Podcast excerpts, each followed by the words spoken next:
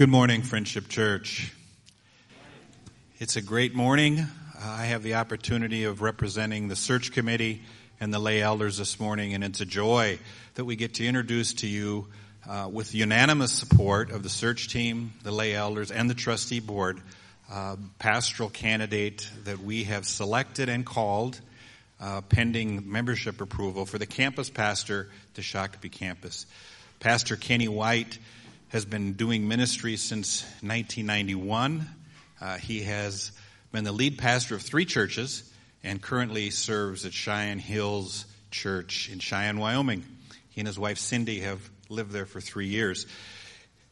It's a little bit unusual, and we have a cheering section for Pastor Kenny. I'm told, he, he told me, he said, all the children that are in the United States are here. So uh, he has one son. Uh, Cindy and Kenny have one son serving in Kuwait in the Marine Corps, correct? Yes. And so they're familiar with Minnesota as they both are Crown graduates. And they have uh, three that'll be attending Crown this fall. So uh, they know Minnesota well. And so would you join me in welcoming Pastor Kenny White as he comes and speaks this morning? Thank you. Thanks, Good job. Thank you, brother. Amen. Well, before we get into uh, too much, I, I do want to take just a moment. For years, my illustrations have centered on my children. And uh, a couple weeks, yeah, it's been about a month or so probably. My oldest son uh, is an intern in, near Crown, and he got to preach. And his first illustration started with throwing me under the bus and so I was, uh, uh, I was honored. So because of that, I'm going to introduce him real quick. Uh, so go ahead and stand up, guys. Lou and Lily. Uh, Lou's my oldest. Lily is his wife. And then uh, Asher, go ahead and pop up. Asher, Sophie, Hannah, McKenna, and Bianca. And so, so uh, it just does my daddy heart to see him here. So uh, it's really good. Uh, also, I wanted to take, I meant to do this in the last service, but worship team, thank you. Thank you so much. I just feel prepared to go in, go into the word because of, because of that time. And you're, you're blessed here to have a worship team like that.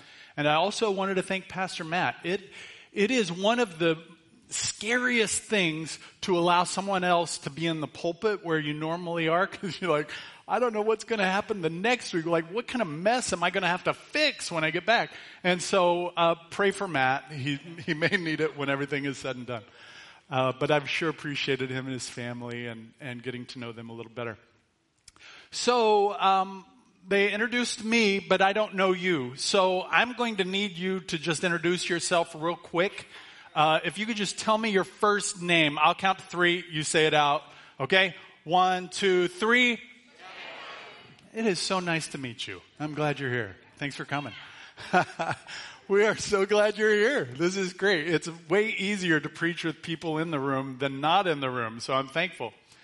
But I will say this is a weird, weird time. Can we at least agree that to that? It's a weird time. Yep. Uh, it's super weird. One of the things that I like to do when I preach is see faces. I love to see faces because it helps me to know, oh, they're sleeping. You better just keep moving. Or, you know, they're engaged. And so park it here for a minute. And, and I like that kind of interaction from up front. But with masks, super tricky. You can't really do that. So I need your help. I'm going to implore you, I'm going to beg, I'm going to ask if you would, if you feel comfortable doing so, when you agree with something, you may, you may want to say amen. And I want to give you permission and that would help me to know where you're at with things. So we'll try it. One, two, three. Amen. Good job. You guys nailed it. The, the uh, first service, I'm not throwing them under the bus, but I am. They, uh, we had to do it twice because the first round of apathy didn't really work. So we had to do it the second time. Uh, let's try one more. Let's try hallelujah. We'll go for that. Okay, on three. One, two, three. Hallelujah. You guys are in. I love it. I love it. There are some other things you could say. That'll preach. That's next level stuff. We'll just stick with the basics. Amen. Hallelujah. And we'll, we'll go from there. Okay? Amen. There you go. All right. Um, you know what? We better pray. Let's just, let's just pray before we go any further. We need Jesus. Lord, we love you. And we do thank you and praise you. And we ask Almighty God that you would be exalted and lifted up. And, and Lord, even, even though we, we're having some fun, and, and I hope we do this, this entire time, this is really about you. So, Holy Spirit, I ask that you would do what only you can do in this place. That you would use these words, that you would speak through me, maybe even in spite of me, that you would shut me up, and that your words would be proclaimed today. And Lord, I, I pray for each person here and those who are viewing online that there, there perhaps is a message that they need to hear, that we need to hear. So help us to not just be hearers of the word, but doers as well and that in just, I don't know, in a very real way, Almighty God, we would, um, we would respond in faith to you. And it's in Jesus' precious and holy, holy, holy name we pray. Amen. Well, today's message is entitled Perspective is Everything, and it's a little bit of a misnomer. Uh, you know, if, if, if you're reading into that, don't. I don't mean to imply that truth doesn't matter. Truth does matter. In fact, I think that perspective needs to be based on truth. I believe there are absolute truths that we need to adhere to. In fact, one of my favorite things in the world is when I get pushback on that one and someone says, there are no absolutes. And I love to say, are you absolutely sure? Because if you are, you've just ruined your argument. Um, there are absolutes. I believe that to be true. I think the scriptures point to that reality, and our perspective makes a difference. How we engage with truth around us matters. And so, what I'd like to do is uh, do some practice. I have three pictures, okay? These three pictures, they're, they're going to be for us to, to look at a whole picture, but talk about a perspective, okay? So, they progressively get harder, these pictures. But what I need from you is to yell the first thing that you see in the picture, okay? So there'll be a, a a uh, large picture. It has multiple things going on in it. The first thing you see, I want you to yell it out just to kind of get um, your perspective on things, okay? Mark said, here we go. Here's the first one. What do you see? Yeah, some people saw a chalice or a vase. Some people saw faces, okay? This one is a little harder. I told you they're going to get pro- progressively harder. So look at this one. Let me know what you see initially. What do you see? A woman. So actually, this is a picture of two women. One is with an older lady with her chin kind of tucked down, and the other one is a younger lady with her head turned to the side. Do you see that? Anybody see both of those pictures? Okay, a few of you do. Yeah, it's, this is a tricky one. Um, this next one, because of time, we kind of have to push through this. This next one is the hardest. Uh, I'm going to go ahead and tell you what you're looking for. Okay, so I want you to know what you're looking for, but it's going to be really hard. You're looking for a giraffe. And what you're going to have to do is really kind of stare into the picture, almost through the picture, and I promise you, in a moment, it'll just jump out at you and you'll be like, oh, there it is. How did I not see that? Okay, so here it is. And you're really going to have to look in. Do you, I mean, just kind of look through that picture, if you would. Really engage. Is anybody seeing it yet? Keep looking, because it just kind of jumps right out at you. If you, did, oh yeah, you see it now. Okay, good. it's perspective. Perspective. Perspective is really important. And in this very unique world that we live in, uh, we need a biblical perspective. What does God's word have to say about the times that we live in? So, I, what I'm about to share is not a political statement. It is, it is not anything except for uh, what you hear. So don't read into it. But the CDC, the government, they have guidelines. Those guidelines are for us to open businesses and open churches. And we follow them. We did in Cheyenne, Wyoming. We, we were out there measuring the six feet and we put X's and feet and all kinds of stuff so that people would know. Because we wanted to honor the government because we believe that God put government in place. And so we went through all of that. In Wyoming, we don't have the mask mandate that, that you do here. But there are some stores, national chains, that ask us to wear masks. For example, Walmart has asked us uh, in Wyoming to wear a mask when you come in shopping. And I would tell you that if you would have told me a year ago that to get groceries you're going to have to wear a mask, I would have said, nah, probably not. Uh, that's not going to happen. But it has happened, and that's the world that we live in right now. So, if we want to do business, if we want to come and worship at church, then there are some things that we have to follow. And I would just say this if we are willing to measure out steps, if we are willing to wear masks, if we're willing to go down these roads to the nth degree, whatever that is, so that we can do business, so that we can worship, then how much more important is it for us to get in the Word of God and to know what God has to say about these things? You know, uh, about a year ago, we started a plan for 2020. And everyone had the same theme 2020 vision, right? 2020 vision. We're going to do 2020. And I think perhaps we did get 2020 vision but it was God's vision. And maybe there are some things that are happening. I'm not saying that God has put COVID in place, but I am saying that He's at least allowed it. At minimum, He's allowed it. Now, with having said that, what, what does God want from all of this? What does He want us to do? How does He want us to respond? And so, what I'd like to do is go ahead and look at Second Chronicles so Second Chronicles, if you have your Bible, I want to encourage you to, to use that. I do have I do have this one up on the screen, but I, I want to give a little bit of context around this before we jump into it. Second Chronicles chapter seven.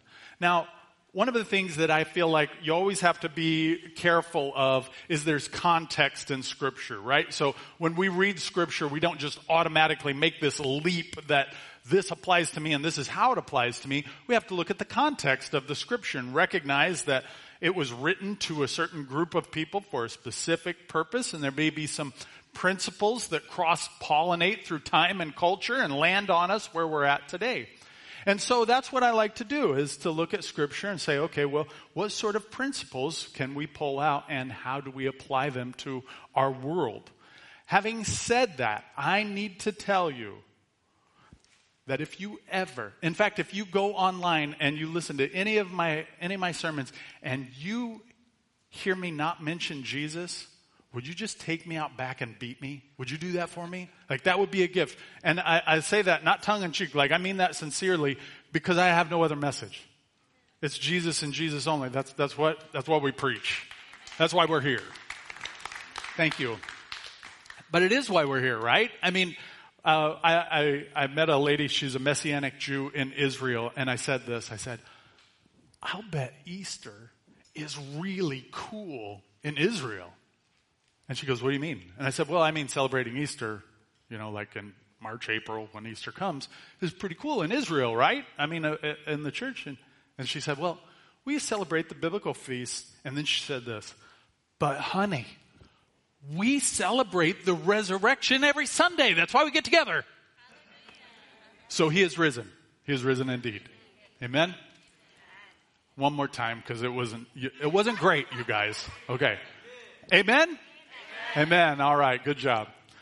So, Second Chronicles. This was written to the children of Israel they had a tabernacle. The tabernacle was a tent and it moved around and then it was placed in Shiloh.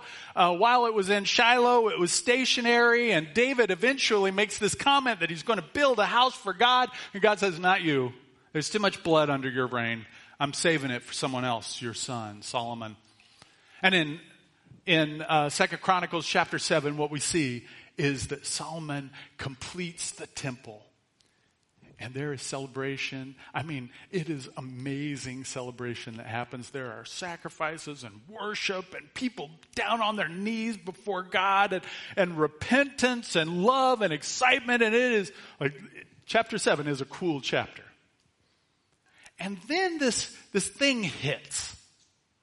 Like, I don't know, almost out of nowhere, verse 13 hits, and I, and I just want to share it before uh, we, we read through verse 14. It says this uh, When I shut up the heavens so that there is no rain, or command the locust to devour the land, or send pestilence among my people. Did you catch that? God says, When I do that, when this happens, then what? Friends, there is this worldwide pandemic going on in the United States of America, we are probably as divided as we've been, at least in most of our lifetimes. well, maybe God has something to say about it. And if we're willing to measure out six feet and keep social distance, and if we're willing to wear masks, and if we're willing to do all of the checks that we need to do so that we can engage in business and in worship, then I believe with all of my heart we need to follow God's principles. Like even more so. Let's, let's dig into this and see what he has to say. So when all of these things happen, God goes on to say this. If my people who are called by my name. Now, I, I, recognize that in the context here, he's talking about Israel. By extension, that's believers who have received Jesus as their Savior. Okay, so that's how we're, we're taking this from the Old Testament and applying it to our lives. If my people who are called by my, my name, those people who have surrendered to Jesus as their Savior, okay, that's us. Let's see what he has to say. If my people who are called by my name humble themselves and pray and seek my face and turn from their wicked ways, then I will hear from heaven and will forgive their sin and heal their land. Do, do you think we need our land heal, healed? Do you think that's, do you think that's something we need? I do. Man, I go on social media and my heart breaks. I see family and friends that are bickering over silly stuff that has no eternal consequence. I see believers who are bickering and fighting, my heart breaks. I was like, really? That's the, that's the hill we're going to stand on? Come on. And my heart breaks. And I just wonder what God is saying. I wonder, I wonder if maybe God is going back to that. If my people who are called by my name will humble themselves, so let's start there. Humble has this idea of bowing down, of getting down on our knees. It's, it's, a, it's, a, it's a physical thought of humility. I'm being humbled. I'm coming down on my knees. I am not the greatest, but I'm humble. It's a physical position. Why is that necessary? Because we have rights. I mean, I've heard people spout it a lot. We have rights. Really? Maybe. I mean, we're American citizens. We have rights. But we've also been bought with a price. And because we've been bought with a price, we have to, we have to humbly enter into this place and say, God, what do you have? What do you want in this place? How do I represent you in this place? How do I love you best in this place? How do I extend that love that you have given to me to others in this place? What does that look like, God? There's this great story in the New Testament the story starts with this woman who has this issue of blood. It's a terrible story for her because culturally speaking, she's unclean. She walks in a room and they're like, unclean. How would you like that when you walk in a room? You can't even sit where she's been because it's unclean. And then you have to go through this ceremonial wash and it's not convenient at all. It's not just a prayer you pray. You have to go through a ceremony to get clean because this woman is unclean. She goes to doctors and they can't fix her. And she tries medicine and it, it doesn't work. And she sees Jesus walking in this crowd. And she gets in close. She grabs the hem of his garment. And he meets her in that place. Why? Because she's humble and she comes down. I wonder if we would be willing to do that. I wonder if we would be willing to be humble like that. It goes on to say, if my people who are called by my name humble themselves and pray and seek my face, and that idea of pray and seek my face, uh, I like that it's together. I think uh, I think it gives even more weight to the issue of prayer. If you want to think in terms of prayer as continuing a relationship with God, you're in this covenant relationship always, and this this prayer is certainly something that that we say, but it's also an attitude and a lifestyle. And it's not just like we're rubbing this genie's lamp of, gimme, gimme, gimme, God. You know, it's not that. But it is this idea of I'm humbly entering into your presence, God, and I need you like that woman who needed you, who reached out and grabbed the hem of your garment. Jesus, I need you in this moment when I see my friends and my family bickering, when I see family members and neighbors who don't know you, Lord, I need you. When I see division in our communities and hurt, Jesus, I need you. We need you. It's That's the place that we've been called to be, to seek God. All right. And pray and seek my face and turn from their wicked ways. The, the idea is repentance, okay? So, you know, wicked. How many of you think of sin in your life as you being wicked? Like, we don't like to even say that. That, that feels kind of yucky. Wicked. I got issues. I wouldn't say wicked. issues. Anybody ever heard that phrase? That person has issues. Yeah, it's issues. Yeah, in the old days, we just called it sin.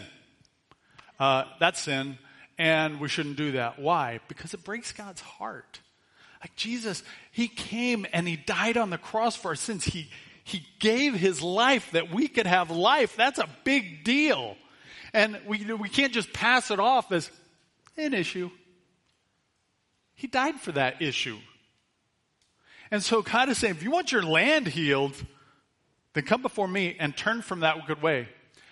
We call it repentance, and repentance looks like this. You're moving in one direction and you turn and go toward God. Now, it's a little bit more than that because it also has the idea behind it that our, our minds are changed. Make sense? So, it's like this. I'm going in this direction, and that's the wrong direction. I need to follow God. In fact, I want to follow God because I recognize that my sin comes at a cost. And my Savior died on the cross for that sin. Continuing on. Turn from their wicked ways, then I will hear from heaven and will forgive their sin and heal their land. What, I, I don't know. I'm not, I'm not, pre- I'm not presuming, but sometimes, you know, I have these shot, these thoughts that I just kind of work through in my own head when I have alone time. I'm like, hmm, I wonder about this. And I wonder, I just wonder, I wonder if maybe, maybe, maybe, maybe God is just going, church, I'm waiting. Come on, bride, I'm waiting. Just, just humble yourself. Just pray. Just seek my face. The whole world has been pushed on pause. Everyone's been sent to their room and got a timeout. I just need you, church. I just need you to step into this. I wonder. I just wonder, maybe. What would happen? What could happen? Well, let's consider that for a moment. Scott County, Minnesota has 141,000, approximately, 141,000 people in it. That's a lot of people. Out of that, 52% say that they are religious. They define that a lot of different ways. It's very loose. When you look at those numbers a little bit closer, the best I can tell, is about 7% say that they believe Jesus is the Savior. That the only way to heaven is through Christ. About 7%. That's roughly 9,900 people. So what that means is there are approximately 131,000 people in Scott County alone who don't know Jesus as their Savior. We can't be silent. Like, it's not an option. You and I are stewards of this incredible message, the message of the gospel of Jesus Christ. Let me give it to you really quick. We're sinners and need a Savior. Jesus died on the cross for our sins. He conquered sin and death. He rose from the grave and he gives life to anybody who would call on him. There's not qualifications based on skin color, based on economics, uh, based on last names, based on what church you go to. It's a relationship with Him, period. That's it. That's good news. That's good news because He's the qualifier, not me. I don't have to qualify for it. He's done that work. That's a beautiful thing. A beautiful thing. And our, and, and our communities need to hear this. Here's what happened. This message of the gospel of Jesus Christ started in Jerusalem and it spread out into the Roman world. Went throughout the Roman world and up into what we would consider Germany and all the way up into England. The message started to get watered down, crossed over into Ireland with a new fervor and excitement, and that message went back into Europe with a, an excitement and a fervor that started to transform the communities, and then there was religious persecution. And then those people who were being religiously persecuted came over to the, what we consider now the United States, and that gospel message got spread. You and I are here today because somebody heard that message from somebody who heard that message, who heard that message, heard, all the way back to Jerusalem. And it's been given to us not to hold to it like, okay, I am this dead end of God's grace. It doesn't go any further. No, it's been given to us to give away. That they could have life, that our communities could have life. And again, if we're going to go through all of the work of social distancing and masks and whatever else comes our way, then shouldn't we also look into what God has for us? And one of those things that He has for us is to follow Him in obedience and in sharing the gospel of Jesus Christ. Go make disciples of all nations, baptizing them in the name of the Father, the Son, and the Holy Spirit and teaching them to obey everything I've commanded. And Jesus ends it with, and I'm with you always. That's pretty cool. So, how do we know that we've made it? How do we know that we've done what we've talked about? Well, I think there are a couple of answers to that. One, it might look like love, live, serve like Christ. I think it could. But I think there, there may be also some other identifiers. And so uh, I, I'm, i apologize. I don't, I don't have the right slide up. Um, uh, but if you have your Bibles, go ahead and turn to 1 Thessalonians chapter 5. And we're going to look at verse uh, 16 through 19. I love this, this passage. It's a great, it's a great calibrator. You know what I mean by a calibrator? You know, um, a long time ago, when I only had two children, um, I was I was learning how to fly airplanes, and I really enjoyed it. And what I found out is I could go 20 miles, and I could look down and go, "Ooh, I'm off course," and easily correct within 20 miles. Not a big deal. However, if I went a thousand miles and I was off even one degree, it could put me in a different country. It could put me in a bad spot. There's no just identifying it from uh, the window. It's much, much harder. This is one of those passages that calibrates for us. It helps us to make sure that we're, we're tracking where we need to be tracking. Have we been good at humbling ourselves, of praying, of seeking God's face? Have we? Well, maybe this is a, this is a good calibrator to identify it. First Thessalonians chapter 5. We're starting in verse 16. 1 Thessalonians chapter 5, and it, it says like this Rejoice always, pray without ceasing, give thanks in all circumstances. Why should I do that? Glad you asked. For this is the will of God in Christ Jesus for you.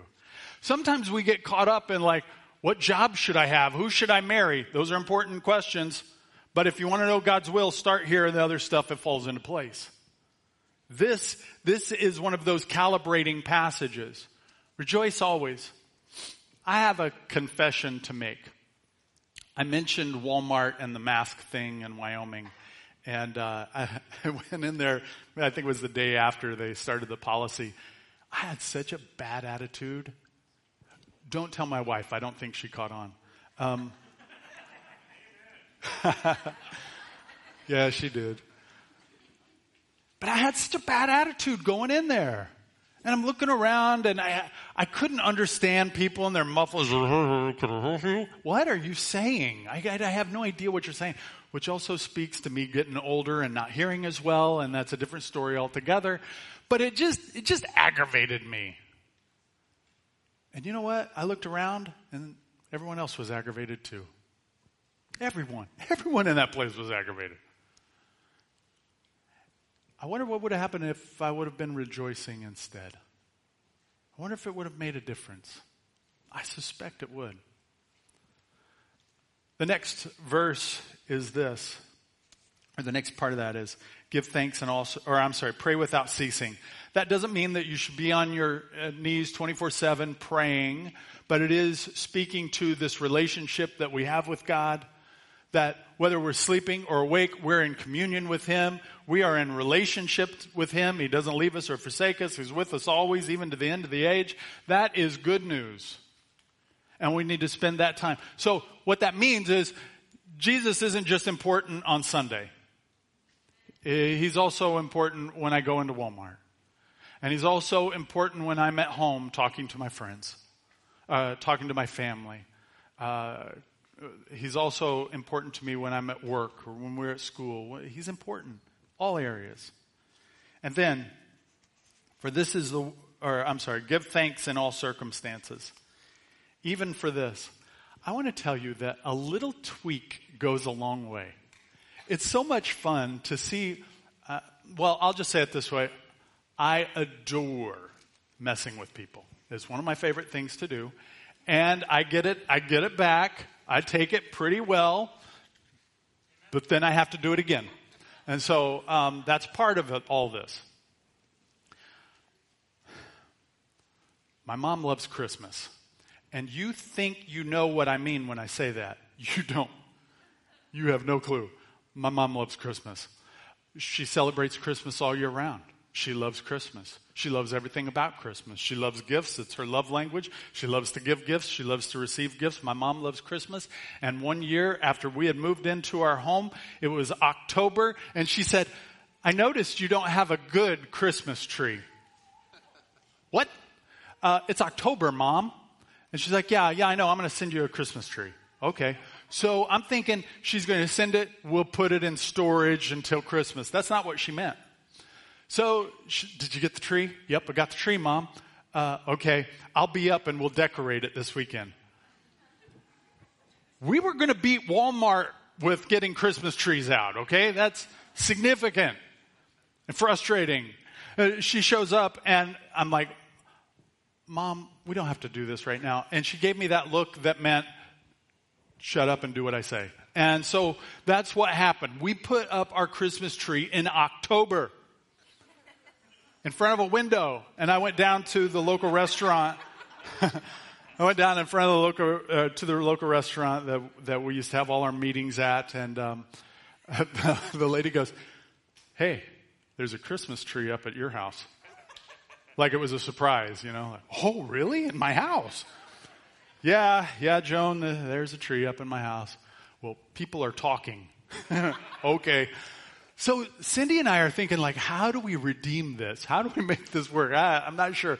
And so we talked about it and, uh, Halloween was coming up and we said, okay, let's dress up like Santa and Mrs. Claus and let's hand out milk and cookies to the kids. And so we went outside and uh, we set up this little area, and that's exactly what we did. And these little kids, they would come up and they're like, oh, Santa, can I get a picture? I'm like, yeah, sure. So they, they come up and uh, they, they wanted a picture, and we get ready to go for a picture. And I say, hey, have you been good this year? And he's like, oh, yeah. I said, why are you dressed like a vampire then? oh, I hadn't thought of that. Um, you know, it was, I told you I like messing with people. It was a lot of fun. It was a lot of fun. But what happened is in that community, it started this discussion like, you guys really love Christmas. Well, actually, we really love Jesus. And it started a conversation, just a tweak on a perspective. Mm, I could give you hundreds of stories of people who just, just tweaked it a little bit, just changed the narrative just a little bit. And their perspective brought life into a community, into a home, into people. And those lives were transformed and changed for the glory of God. 131,000 people in our community who is desperate to hear hope, and we got it in spades. Let's give them hope. Let's see what God will do. But it's going to require us to humble ourselves and pray and seek God's face and turn from our wicked ways. Now, those wicked ways are called sin. And so I wouldn't be doing my job right if I didn't give us just an opportunity before God to pause and to ask God, are there any wicked ways in me? for each of us individually to uh, God, is there something here that you need you need to correct? And I, I want to tell you that because of the work of Jesus, there is this beautiful truth that if we confess our sins, He's faithful and just to forgive us of our sins and cleanse us from all unrighteousness. What a wonderful God we serve. Amen. And so just take a couple of moments And then at the end of this time, I'm going to invite you to stand. I'm going to pray for you and say a blessing over you as the worship team comes now.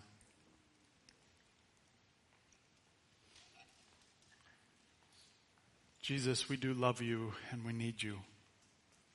And Father, just in this, in this moment before you, I, I ask for each of us that we would have a clarity of mind of just considering our own hearts and what's happening within them. To recognize perhaps some emotions and thoughts that have penetrated deep into our soul. And those things at times have been wicked. And Lord, our land needs healed. And one of the ways you tell us healing can come is if we repent, if we seek you. And so we are, Lord. I ask for forgiveness. Lord, I, I ask that you would forgive the sins that we have hidden away, that we've kept others from, that no one knows about but us and you. Forgive us, Lord. Lord, I pray for healing in this land, that there would be that. That, Lord, there, there wouldn't, we wouldn't divide things like right and left, and we wouldn't divide things by masks or no masks. But Lord, that we would see that we have this perspective that changes everything when it's a biblical perspective. Give us that as we go from this place in Jesus' name. And I just want to ask you now to stand, and I want to, I want to say a blessing over you. And just the children of Israel would gather, and the high priest would say this blessing. And so we are joining people all over the world throughout time who've had this said on them, and the significance is that God's name dwells with them wherever they go from this place. So receive it now. The Lord bless you and keep you. The Lord make his face shine upon you and be gracious to you. And the Lord lift up his countenance upon you and give you peace.